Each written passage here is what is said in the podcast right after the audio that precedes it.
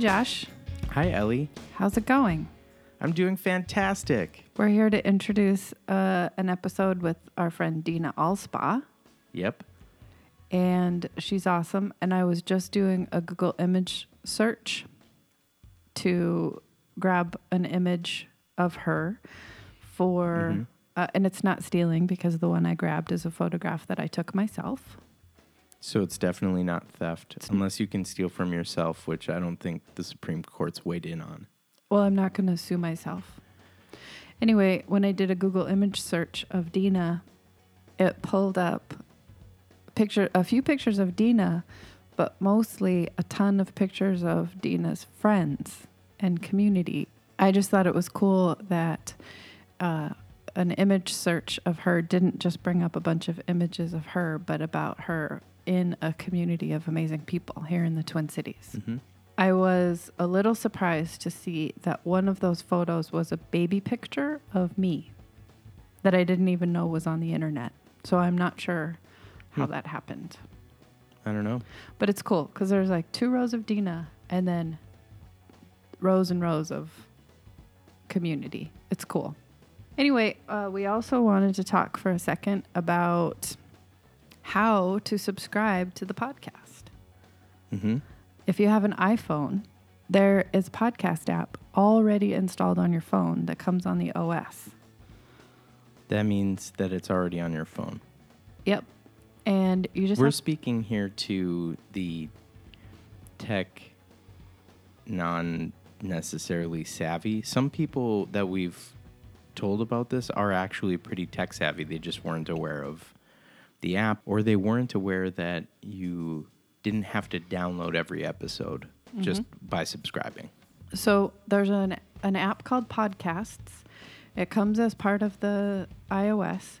It is purple and it has uh, an icon on it that looks like either a person or a microphone. And I think it's ambiguous on purpose. Yeah, that's one of the that's Apple's take on making a different podcast icon than Mhm. what already exists. So it's the person microphone with circles radi- radiating out from it. Find that app. Find that person microphone app. Yep. And then you go to the search. There's a search button on the lower navigation. Can this- we can we take a second and just refer to that as the Persophone from now on? No, we can't. Okay. We could call it the podcast app icon. That I think is probably more accurate. Yeah. Okay. Go to search and then type in professional humans. Let me see how many letters you have to type. I'm doing this right now. Oh, you have to type a lot of crap comes up when you type professional. So just keep going. Ty- oh, typing professional humans. And when you see it, it's blue and it has a little robot guy on it. Then you hit subscribe. So once you're subscribed, then you go into the My Podcasts menu that's down at the bottom, and you find that podcast, Professional Humans, which is now in your list of My Podcasts. And there's a little gear icon to the right of the logo, and you click on the gear, and then you can decide whether you download episodes or not. So this depends on if you want to stream the episodes and use data or if you want to download them to their to your phone. And the way you would make that choice is decide whether you have more data or more storage on your phone because podcasts can take up a lot of storage on your phone if you let them pile up. Yep. So you could have it download only new episodes and then once you play it it automatically deletes it back off of your phone. So if you set go into the settings and set this up right, it will help you. The advantages of subscribing to the podcast are that you get a notification every time we release a new episode, and you can just click on the notification and it will play the episode so you won't miss anything. Yeah. And if you're on Wi Fi on your own wireless or your work wireless, it won't take up your data or anything. So that's usually a pretty good option for people. The Um, advantage to going to our website to listen, because you can listen on our website Mhm. in every, um, the, all of the episodes are there. is that there are links to all the extra content and photos of the guest guests. hmm But you can do both. You could do both. You could go check it out after listening to it. But there's also Stitcher, which is an app that works on Android and iPhone, and I think there's even a Windows Phone app uh, for it. And you can subscribe, and it doesn't download anything, it's just streaming. So that's a good option for you as well. There are ads in that one, but I, I never felt like they were overpowering or anything. Stitcher and SoundCloud are both free apps for iOS and Android. Mhm. TuneIn is an app that you have to pay for. Yep. TuneIn is something that a lot of people think is great. It seems like a really clean app and it doesn't have a lot of ads on it or anything like that. So for that one time fee to them, you're able to get that cleaner experience. Okay. All right. So that's enough on subscriptions. Thanks for uh, bearing with us through that explanation, but we have found that we've been explaining how to use the podcast app to dozens of people. Yeah. So well, let's just head it off at the pass, get it in the can, whatever you want to do. Let's go to the episode. Yeah, let's do that. Sounds good, Josh. Three, two, one, go. All right. So we're talking today with Dina Alspa. She was formerly the group publisher Mhm. at Tiger Oak, running Metro Magazine and Minnesota Bride, and probably lots of other things. Lots of other things. Uh, and also did some time at the Growler magazine locally, and is now the chief marketing officer at Hillcrest Media, Correct. a self-publishing company downtown or North Loop. Yes, And that sounds very fancy. It kind of does. That's why it was Mm-hmm. so scary. It sounds weirdly fancy. You made a face like you didn't say it out, like you don't say that out loud very I don't. I said it out loud. I know. Okay. Uh, and also happens to be one of my favorite humans ever. Professional or otherwise. Mm hmm Very unprofessional human. We tend to be more on the unprofessional side when we spend time together, but tonight we'll be super professional. Just kidding. Um, Dina, we wanted to have you on the show because we've watched you transitioning over the last couple of years. And while you are generally enthusiastic about, like, you appear to be enthusiastic about most things you do, this the kind of enthusiasm that we've seen on your face and in your actions, it, this job is different. Really? It's like it's um You can see it on my face. It's different. It seems like it. Really? it's like Actually, now that you say that, someone else said that to me one, not that long ago. When Yeah. when was you sort were of funny. at the other place, Uh huh. you were always kind of stressed when you would talk about stuff, But- and now it just seems like you're kind of engaged and challenged. but you would still be you were still enthusiastic Yeah. about like I'd say I'm just are- enthusiastic to a fault. like like it's just kind of your natural state, but this is different. It's like enthusiasm, but that's also coupled with progress. Definitely. so Absolutely. and that and I don't know that we uh, that you had that before. Not everyone gets to experience that, so we wanted to talk to you about how you got to this magical place Okay. in your career. But let's start with a couple of numbers. Mm. These are interesting. I like to look up Gallup polls. This is very She's a current. numbers person. I'm I'm a numbers person. Definitely. this is very current information, like up till the last couple of weeks. But so Gallup defines uh, engaged employees as those who are involved in, enthusiastic, and committed to their work and workplace. The current average percent of people who are engaged at work is 32%. Wow. hmm That's sad. They also define a quote unquote good job as having these two criteria. It's 30 hours per week or more, hmm and the, a regular paycheck is provided.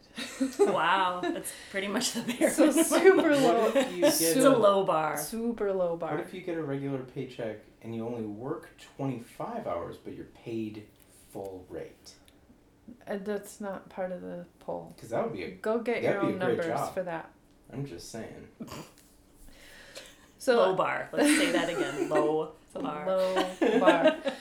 So what's interesting to me, and I think we're we're working on an uh, another episode that we'll do later, which is about how to leave. If you if you're Mm. you know if Yeah. this Mhm. if this is not good enough, Yep. because for some people it totally is, but they're the, you know we've been coming across all these people lately who it's not it's not good enough anymore. There's things that actively make them unhappy. Mhm. I think that's a, that's another podcast. That's literally Ah. that's literally another episode. But um, what we wanted to talk about more with you is less about how to know when to quit something and how do you know when to start something because cuz you were at a place where you were actually happy I was very happy. yeah Yeah. but you uh, but you still made this leap into something even more amazing so so and this was a job that you didn't know you'd be good at No, I, I actually thought I wouldn't be good at it. right Until I talked to you, of course. so you told me to shut up. is that what i said You did. I think up. you actually said shut up to me. I, that sounds Just like do it. No, you did your whisper yell at me. oh You do that whisper yell. mm-hmm. Just do it. just do it Just do it. That's it. That's what you said. here's a drink Sigh. just do it We were sitting at a bar. yeah we were at dan kelly's pub Mm-hmm. And what? Of course, when you make big life decisions, an Irish pub, you need to have a Works well. shepherd's pie to go with that absolutely. I believe there was an Irish car bomb. there was Mhm, that was my first mhm. one so happy I could do that for you. well, I'm happy I could make you take a job you didn't know you'd be good at. it's a win-win. So, how did you find it? How did you come across this job? Total accident, Okay. as I now believe most things in life happen. Mhm. um, there was a point in my life, in my professional life, where I started really actively networking. Mhm. Um, I always was surrounded when at when, my longest job ever at Tiger Oak. I had a ton of great people around me that were super enthusiastic, very engaged. We got to work on super fun things that we all were really proud of. Um, but as I was growing professionally, I started looking outside my own company for mm-hmm. mentors, for people to talk to, to bounce ideas off. You are one of them, Ellie, and our friend AJ was definitely one of them. And of course, you two are the first, my first phone calls when I started thinking about doing something. So, my current boss and the owner of our company, I met bizarrely through a woman who I interviewed and who was not right for the job we were talking about, who pretty much called me from her car after she left and said, "Can we have a drink sometime?" and we became kind of those professional The acquaintance answer to that friends. always being yes. Yes, yes. Let's meet for coffee and talk about things. Um, and so we did, and we stayed in touch. And she was a person that I still see, you know, every once in a while. Mm-hmm. And she introduced me to her friend Mark, saying, "You're in publishing, he's in publishing, and you guys talk alike. So you need to meet. you talk alike." That's what she said, which I thought was very funny. Um, so he and I met, and he had a project coming, and so he became another person that we would Mhm. get together for coffee or happy hour every once in a while and Mhm. run ideas by each other, Mhm. just talk about stuff. And so one of those talk about stuff meetings became him looking for a CMO. And he wasn't even thinking about me. Um, he was asking me if I knew anyone. Mm-hmm. And I didn't. I wasn't. I couldn't think of anyone. And we were talking about three, four other projects. Um, and then I went back to went back to work, and I kept thinking about it, and it was sort of scary. But it started occurring to me that what he was looking for, I kind of was, Mm-hmm. and I never would have thought. I never thought of myself as being in marketing because I was always a publisher, and no one ever knows even what that is. Everyone always thinks I'm introduced as an editor or writer all the time, but you know, Mhm. publisher runs the business side. Yeah. So the CMO role is yes, it's marketing, but the funny thing is, as soon as I started, I started seeing all of these articles and posts and people talking about how the role of a CMO is changing. I think I er, really early on almost immediately sent one to you. Yeah. And Which I completely agreed with because it's the it's the experience officer m- combining everything that the company is doing to represent the brand. Mhm, Mm. exactly. You you can't just talk about a brand or manage a brand or think about how to market a company Right. if you're way over here in a marketing department that's separate That's separate from, everything what else. is the core offering of that. Company. Exactly. Yeah. And it occurred to me because I had a couple years of freelance mixed in there, and um, one of the online magazines I was working for, I worked with a lot of nonprofits, and I remember having a meeting with someone who loved what we did and wanted to support us, and we worked more in underwriting, so they were much bigger, longer relationships. But hmm. he and I started chatting, and he said, "I can't make any decisions because I'm I'm kind of killing my marketing department." I'm thinking, "What?" And he said, "Well, I it doesn't make sense to me to have this one and a half people kind of off over here doing marketing when what I really need is someone at the director level who's helping me figure out what this business is." Yeah. And I think a lot of that has come out of the idea of publishing. And it occurred to me when I was working on magazines that what we did every day was publishing. But as social media came up and as Mhm. all these all, content started being a word that we all say every single day a hundred times, um, I realized everyone's a publisher. Like every business is a publisher on some level. And that was really, really new. And so I think that kind of drove that idea. So suddenly you need content, but you can't have someone who's not totally immersed in your company do content. You can't have them do social media. You know, they have to be really, really there Yeah. um, and in there deep. So how can cus how can companies outsource? I don't know. Honestly, I haven't been able to wrap my head around There it I ever. can't. I companies that can do that well. I, I don't know. I, So- I would think you'd have running to ads, move in. Running ads and stuff, sure. Yeah. But the, the voice? Mhm. Speaking as a freelance writer type ish person, you to to do that, you have to basically immerse yourself in the subject matter. Like to write an article on Minnesota mining or something, you have to learn everything about what they do. Right. And a lot of times people will do that through like a conference call with them and like so what what is this? What is this? hmm But you have to have done your homework ahead of time, know what kind of questions to ask. Totally. But it's I still feel like you can't do social media.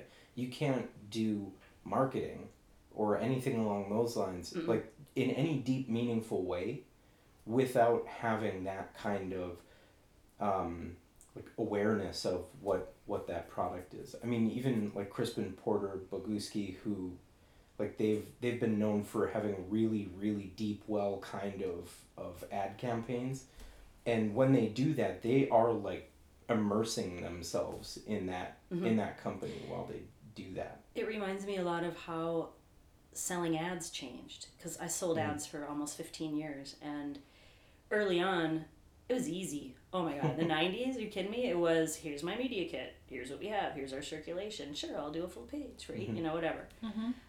And when I started to see salespeople, especially the mature ones, the really experienced ones, start to struggle and start to drop off, frankly, Mhm. was when you had to start being very consultative in that same way. Mm. You couldn't even sell someone an ad anymore until you understood their business and Oh. knew and you were able to solve problems for them. Sure. What changed their expectations of how you interacted with them? Mostly, um, I think it was a lot of fear because for a long time, you bought printouts. That's what you did. Yeah. You know, there was some radio mixed in there and maybe TV, but for most of the clients I worked with who were smaller, it was you know local print ads. Mm-hmm. And then suddenly there's social media, and then everyone's talking about content marketing, and then there's websites with banner ads, and then they're talking about ROI and click through rates, and Mhm. and and, and so suddenly they're pretty focused. Ad campaign slash marketing campaign became very fractured over a lot of different things. And most of the people I talked to, I'd say the last five or six years I was selling ads, but it was just, oh my God, I have no idea what to do anymore. I have this kind of the same budget, maybe it's a little smaller, but it used to be easy. I just knew I had this much and I buy this one thing. And now I have to use that same money. And like I said, they become a publisher. Mhm. And suddenly you have to create content. And do you have someone in your company that knows how to write? Probably not. Right. I mean, if like, you do, did- you might not know who that person is. Did those companies before have like their ad guy that knew how to how to design, you know, a certain size for like whatever publication that they were running Sure. or something? Yeah. Yeah. Mm-hmm. Definitely. And then But he with- was an ad guy who knew Yeah. how to do That's a. the part that's easy ad. to outsource. Right. Right. That's easy. But when it's you the voice of your brand that's hard, really hard. Mhm. Mm-hmm. or the talking about your experience. And it's also, you know, you think people would take, I don't know, weeks, months to figure out what their print ads are going to look like, what they were going to say, how big they were going to be, what, how much they were going to cost, and where they were going to put them. But suddenly it became every single day. You have to say something every single day, mm-hmm. multiple times.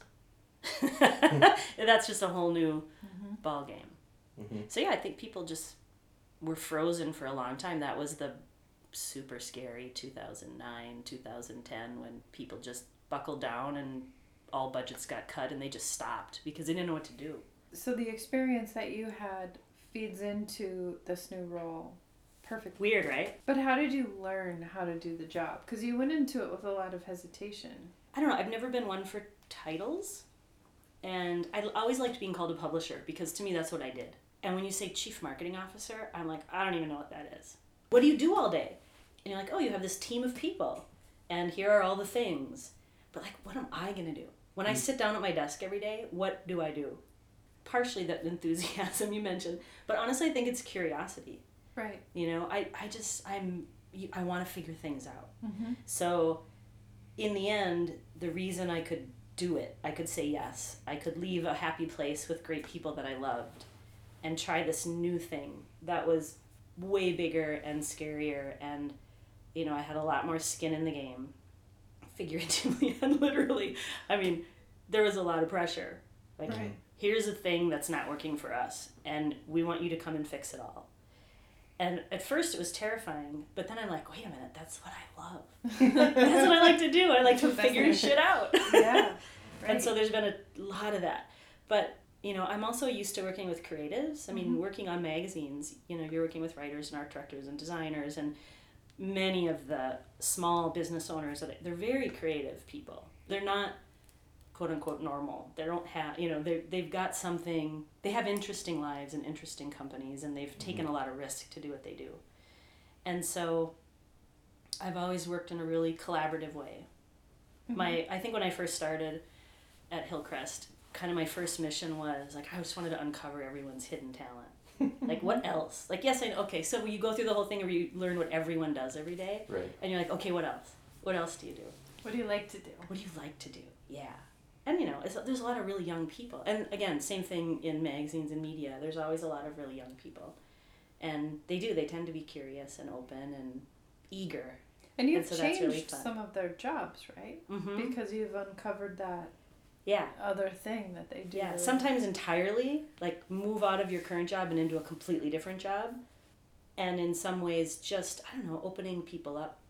Even funny little things like we have we have we make books all day long right so we have cover designers and there are people who that's what they do all day is they design covers and so i'm like what else do you want to work on and then we started doing more and more little projects around marketing suddenly they're curious and they're interested and we're asking them to design other things we'd like to do this can you help us Mhm. and so that got really fun too um, you know just offering i think it's important to offer people more and let them try things And how has that changed the business? Because when you open up people from being in a silo or a compartment, and you open the you open them up to share their talent, or even just know what's happening in other parts of the business, it changes the business.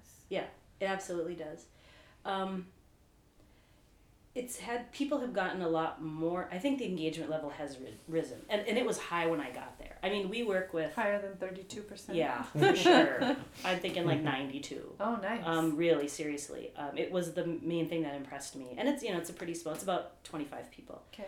but um, it's it's intense because we work with authors and they're intense and they're really passionate and they're often crazy and they're so emotional. Think about it. I, I, my joke is that if you're going to write a book you have to be slightly nuts because it's so hard. And and the the reality of book sales is really really impo- it's really impossible. I mean it's kind of a little bit of getting struck by lightning when you do well really well with it. Mm-hmm. um, so people really get attached to these people. They're with us a really long time. Um, so we've just had this this really interesting. I don't know. I guess the collaboration has gotten really different, and giving them more information, Mm-hmm. sharing more about who these authors are. I mean, just from the simplest thing like gathering testimonials from people more often, you know, Right. doing an in survey when people leave the process and Mm. really focusing on their experience when they're with us. Mhm. And kind of the only way to do that is to make sure every single person in the company is engaged and knows what's going on. Right. I was blown away that no matter what job people had, they would toss around authors' names just casually and with I mean like they were people that they knew very very because they were. but I know that amazed me. And I thought I can't wait to be like that. When I when they say, you know, an author's name and I'm like, "Oh yeah." And you kind of have that whole history, that whole year they've spent with you Mhm. kind of unfolds. Are you there yet? To Oh, I'm pretty close. Yeah. you're yeah. getting to know the authors. Yeah. Now I'm kind of on the uh, almost a little bit on the other side of it. And I don't obviously work with authors every day like some people do, but um, I'm on the other side of it and thinking that sometimes the ones that we know, especially the ones that everyone knows, tend to be the really great ones or the really not great ones. And so just like this week I've been kind of focused on the other 80%. Yeah. Like all those quiet ones in the Most middle. Most of the people are in the Right? middle. Like, what are they all about? What's their deal? Why did they work with us? And how can you? Well, I've I've always ever since I've been in, like the management of people. Mm-hmm. Um. That's you don't really focus on the the bottom ten percent other than to maybe be like, here's this other job at another company you could look into, and then you don't really focus on too much on the top ten percent because they're cool like they're self-sufficient you support them when you need to but how can you move the whole middle Right. Yeah. up and forward and Mm-hmm. that's where you need to focus your time so Yeah. Yeah, they're um they're um I don't know, it's a it's a harder thing because they they maybe are quieter. They're not standing out. Mhm. yeah They're, just, doing their thing every day. Yep. Even if they're doing it at a really high level and a really highly engaged level. Yeah, I can see that. but what So- needs to be true to activate them to Mm-hmm. yeah Well, I think too, it's easy to fall into the trap of sort of reacting to the really good and the really bad. You know, making business decisions based on the really good and the really bad, mm-hmm. um, and forgetting that you need to look at deeper data sets to really figure out right when to pivot. So this is a sneak attack best job ever right Yeah, totally. but kind you, of is. but you weren't Ah, yeah. but you weren't always sure No. And it's hard. I mean, it's a hard. It's a really hard job. the best hard jobs job. are hard Yeah, Mhm. I think that's it. But so I have that right now too. Best job ever. Mm-hmm. Different from any any job I've ever had. Mm-hmm. Suddenly, all the different things that I've done They all that come didn't, together. that didn't make sense before make Yeah. sense now. Yeah, or you think you have a really weird skill set. Yeah, and then But you're like, it's- but it's perfect for this. Exactly. Yes, it's like that, and you're like, oh, I haven't wasted my whole life Yay! of work, right? but but I wasn't sure every minute. Like there were times when I'm like, am I gonna figure this out? Mhm. Am I gonna be able to? So what were your Oh, I moments think where that's you were good. like, I think it's good to not. I feel if you're sure of yourself 100% of the time, you're probably fucking up somewhere. yeah, because I think that's true. right? I mean, you have to have some uncertainty. Because it means you don't, you must not have a complete self awareness. Right. Yeah. Because no, nothing is perfect and no one is perfect and no job is perfect. I always feel like we're, I don't know, five years into a 10 year really huge time of transition because Right. technology is. I used to think it was just magazines and then I thought it was just media. No, it's everywhere. It's everything. Yeah. And and there's a lot of unanswered questions. There's a lot of you know, there aren't answers for everything anymore, which is good because that means there's tons of opportunity and you get to figure stuff out. So I think if you you need that uncertainty to be creative to I want to feel like I have to figure it out. And so yeah, there's definitely been times where you're like, "Oh my god." What did I do today? Yeah, and it's you know it's the calculated risk thing, right? You know, you have to you got to move forward. You got to you got to pick one and Yeah. go. Well, and one of the things I'm finding, like you had mentioned, there aren't answers for everything anymore. But I, I honestly feel like there weren't answers for everything. Even back when things were more stable, even in the ad side of things or, you know, in publishing, Mm-hmm. Is people just felt like all of the Yeah, ancients were a there false sense, because a false sense because of there knowing was a- Oh yeah, there was a group there saying this is the way this is and keeping it there. Yeah.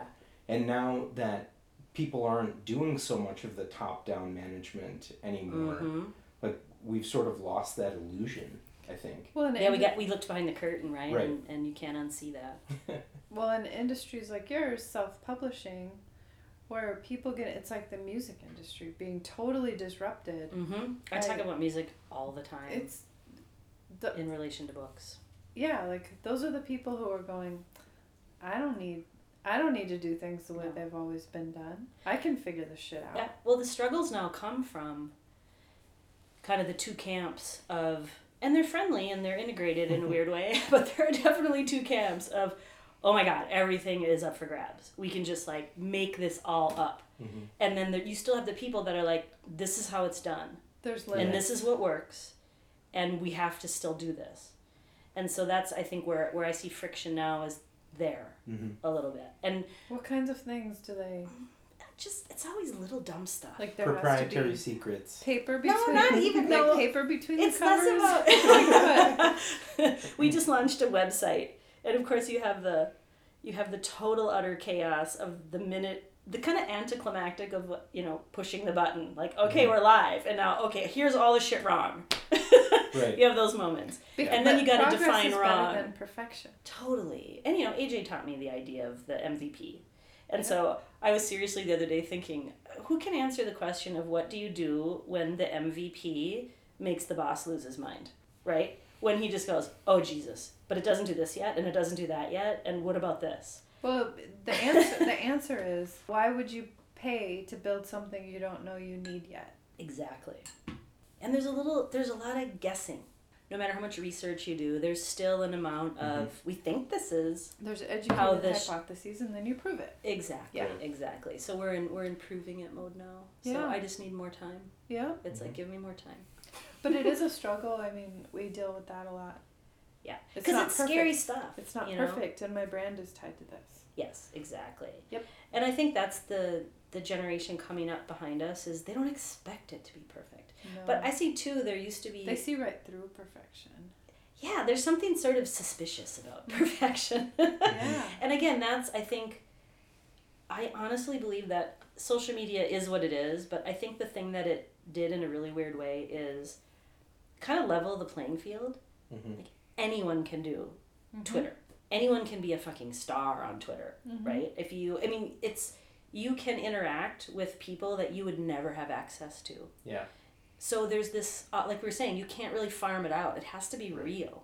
I think early on, when when people that weren't on Twitter and didn't understand it would say things like, "I don't care what you had for lunch." You know, it was that. remember that where everyone Yeah. said that? Like, and ironically, the what you had for lunch is a real thing, and if I know you and I'm connected to you and I'm engaged with you and I trust you, I kind of want to know what you had for lunch. Mm-hmm.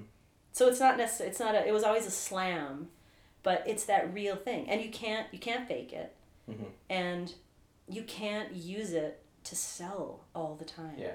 You know, you have to be just be there Right. and interact. And that was something Yep. I experienced like firsthand that y- you can reach people who y- you Oh. would never even think you could at Yeah. Best Buy. I was just some dude. Right? And Barry Judge was one of the only other people from Best Buy on Twitter. And I would ask him stuff and he would reply answer to you. me. Yeah. Yep. And people were like, How did that even happen? Just now. Right? It gives you access. Like, But the other thing about it forever. is it's 24 7 and you can't maintain perfection all the time. Mhm. So the flaws are going to creep in. You're Yeah. to make mistakes. And I think that's why I hate to say younger because I don't think it's that. I don't when I say younger I don't mean age-wise, I mean maybe mentality-wise. But I think it's why people who are curious and eager and still interested in learning every single day that's why they don't expect perfection because if you can't see some flaws, it doesn't seem real. Cuz it isn't. It's also It's too shiny. It's Mhm. also easier to change things than it's ever been. Yeah. I mean, what's permanent? Oh. Right? Oh, so we were la- we were laughing this week because someone had a, a sheet of the goals for the year and it was l- not at our company but another one and the sheet was laminated, Oh God. Oh my god. and they were talking about agile development, and we're like, On a laminated sheet. Do you see lamination, the problem here? lamination flies in the face. Well, maybe Agile they laminated it so they could draw on it and stuff. nope. Oh. But that's what we said. We were like, can we get some markers on here? Because this is this like a whiteboard now? Cool. but Can we get some pencils up in here? But everything is like you can just edit your tweet. You can edit Right. your comment. You can edit your post. You can edit. Yeah. All day long. and it's not it doesn't have to be perfect. exactly. And really, I'm the more I, it shouldn't be. Now I that feel you, like you, now that you brought that up though, like when I go on a website and I see that it's like super perfect, I'm wondering how old the site is. Honestly, Right. I'm like, wow, this is really. How old is this site? You know. And if you want it to be not super perfect, you just look at it in a different browser. exactly. Wait, no. That's it, to be right? broken. No, Or look you at it can on your make phone. it look the same, exactly the same in every browser. No, you can't. That's a fact. no, you can't. I think that you can, but m- most people never ever. Only if it's white, just like a white page. only if you're Apple. All the white pages. okay, so do you know? Did you learn about the random questions? I did. I did. So you get to put a question in, but you get Oh. to pick a question Okay. first. I hope I get who is Mike Mason because I totally know. It's not in there. Everyone asks about that. You're you, You are do know super famous, Mike Mason. Mike Mason oh dear is God! in I, episode. I don't have my glasses on, so can you read the question, Yeah, please? sure. Sorry. If I'm, you- I'm 107. Oh yes, this one finally came up. We We have a don't. lens. We have a magnifying lens. I forgot my monocle. We don't. that would have been amazing. We don't know what all the questions are, but I have seen this one before. Okay.